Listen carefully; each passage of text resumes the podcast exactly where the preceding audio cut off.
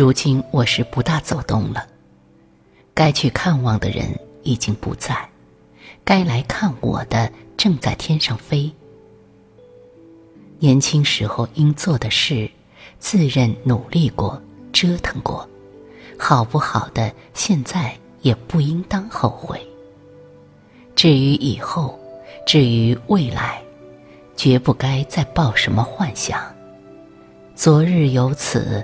更言来日，倒不如早些知命的好。人在原地事过境迁，眼里心里便常有空旷之感。有己推人，想一想那些与我热闹过的朋友，想必当如我一样，变成了生活里名不见经传的张三李四。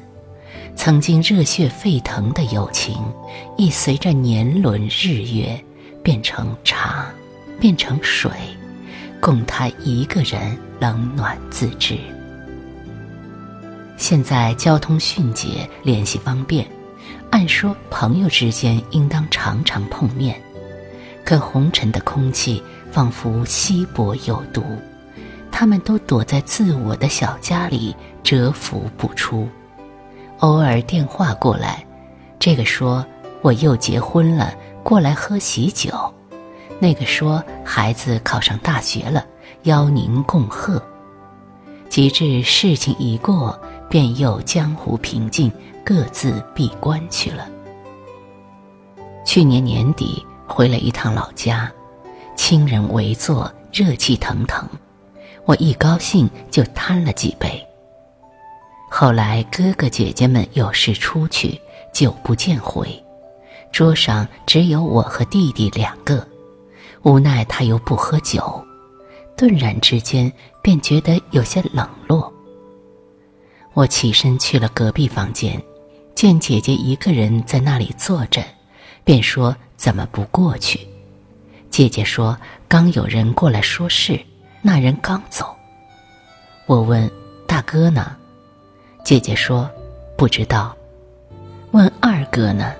姐姐说：“他不是和你一起坐着。”当时我不知哪来的情绪，忽然悲感汹涌，嚎啕大哭，伏在姐姐的腿上，泪流满面。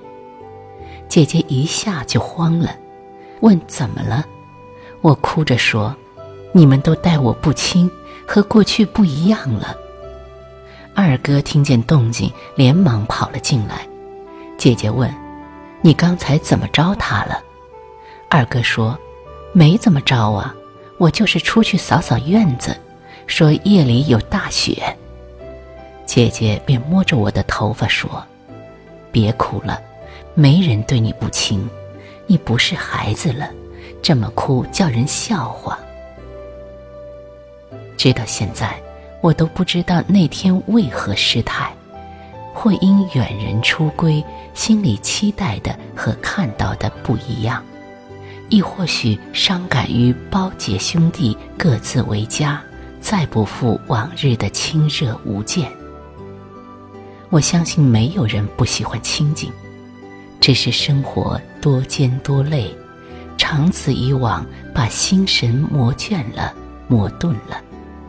笔字便大海孤岛般的越飘越远，回过头去看，良辰美景尚却属实，自应当趁着好人好时尽情共欢。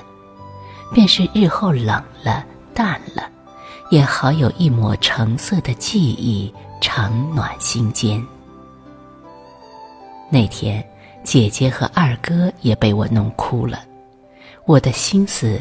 想必他们也有，并且也是知道的吧。